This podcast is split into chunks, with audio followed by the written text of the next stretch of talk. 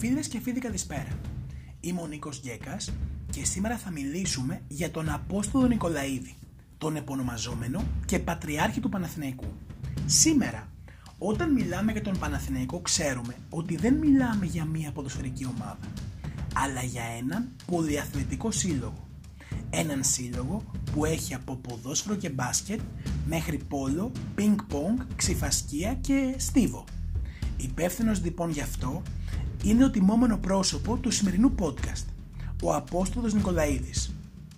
Ο Νικολαίδης γεννήθηκε στις 19 Απριλίου του 1896 στη Φιλιππούπολη της σημερινής Βουλγαρίας και μεγάλωσε στην Κωνσταντινούπολη.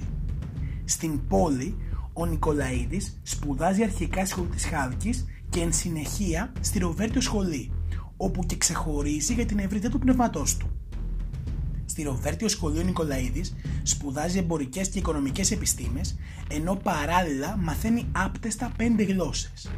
Ναι, δεν παρακούσατε. Ο Πατριάρχης μιλούσε πέντε γλώσσες.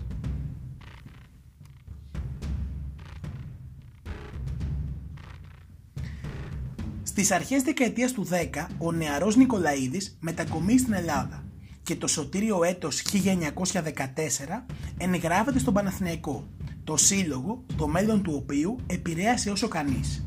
Λίγους μήνες αργότερα, ο Νικολαίδης ταξιδεύει στο Μόναχο για μεταπτυχιακές σπουδές, αλλά το τριφύλι συνεχίζει να του βασανίζει το μυαλό.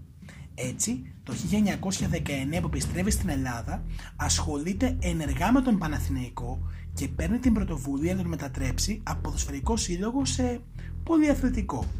Μάλιστα, ο πρώτος πολυαθλητής είναι ο ίδιος, κεντρικός χάφ και αμυντικός στο ποδόσφαιρο, καλοθοσφαιριστής, πετοσφαιριστής, ακόμα και αθλητής τύβου.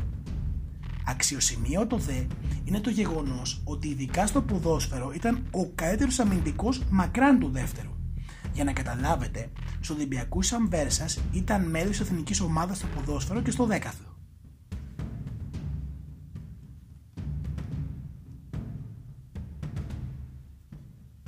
Αν όμως ο Νικολαίδης ήταν μία φορά αξιόλογος αθλητής, ήταν δέκα φορές ως παράγοντας. Ο Νικολαίδης ήταν από τους προτρεγάτες της μετατροπής του γηπέδου του Δεοφόρου σε κόσμο της Αθήνας, ενώ παράλληλα επί 51 χρόνια υπηρέτησε στον Όμιλο από όλες τις διοικητικές θέσεις. Έφορος, ταμείας, γενικός αρχηγός, μέλος του Διοικητικού Συμβουλίου, αντιπρόεδρος, γενικός γραμματέας και βεβαίως πρόεδρος.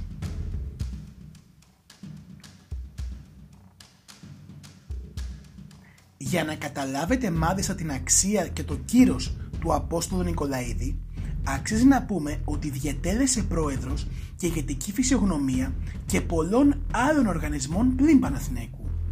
Ο Πατριάρχης διετέλεσε πρόεδρος της ΕΠΟ, πρόεδρος της Ελληνικής Ολυμπιακής Επιτροπής, γενικός γραμματέας του ΣΕΓΑΣ, ακόμα και πρόεδρος της ΕΛΠΑ.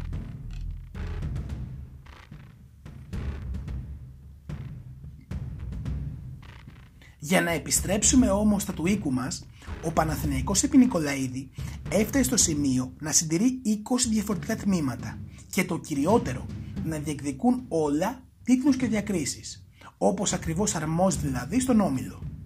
Το μεγαλύτερο όμως προτέρημα του Πατριάρχη ήταν ότι ήξερε να επιλύει διαφωνίες και να ενώνει, να προχωράει όταν το επιβάλλουν οι συνθήκες, αλλά και να κάνει πίσω όταν το επιτάσσει το συμφέρον του ομίλου.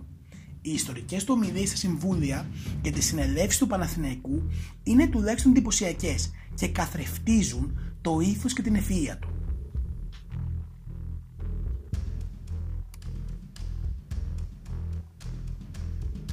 Επιχούντας, ο Απόστολος Νικολαίδης κυνηγήθηκε και ήταν φυσικό. Το τραγελαφικό καθεστώς της 21ης Απριλίου δεν μπορούσε να αντέξει τους οραματιστές και τους πρωτοπόρους και ο Πατριάρχης ήταν ένας από αυτούς. Το καθεστώς οδήγησε τον Νικολαίδη σε δίκη παροδία και τον απομάκρυνε από τη μεγάλη του αγάπη τον Παναθηναϊκό.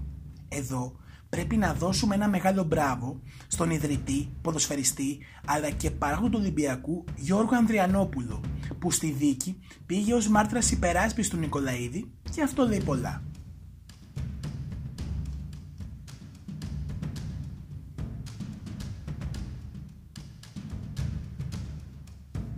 με την πτώση του καθεστώτος, ο Νικολαίδης επανεγγράφεται στα Μητρώα του Ομίλου και αναλαμβάνει πρόεδρος. Ο Πατριάρχης θα συνεχίσει να υπηρετεί τον Παναθηναϊκό ως το τέλος της ζωής του. Το 1980, ενώ στην κηδεία θα παρευρεθούν χιλιάδες φίλαθλοι, αθλητές και παράγοντες για να του πούν το δεύτερο αντίο. Εννοείται πως το φέρετρό του ήταν σκεπασμένο με τη σημαία του Παναθηναϊκού. Δεν θα μπορούσε άλλωστε να γίνει διαφορετικά για έναν άνθρωπο που το τρεφίδι ήταν η ζωή του.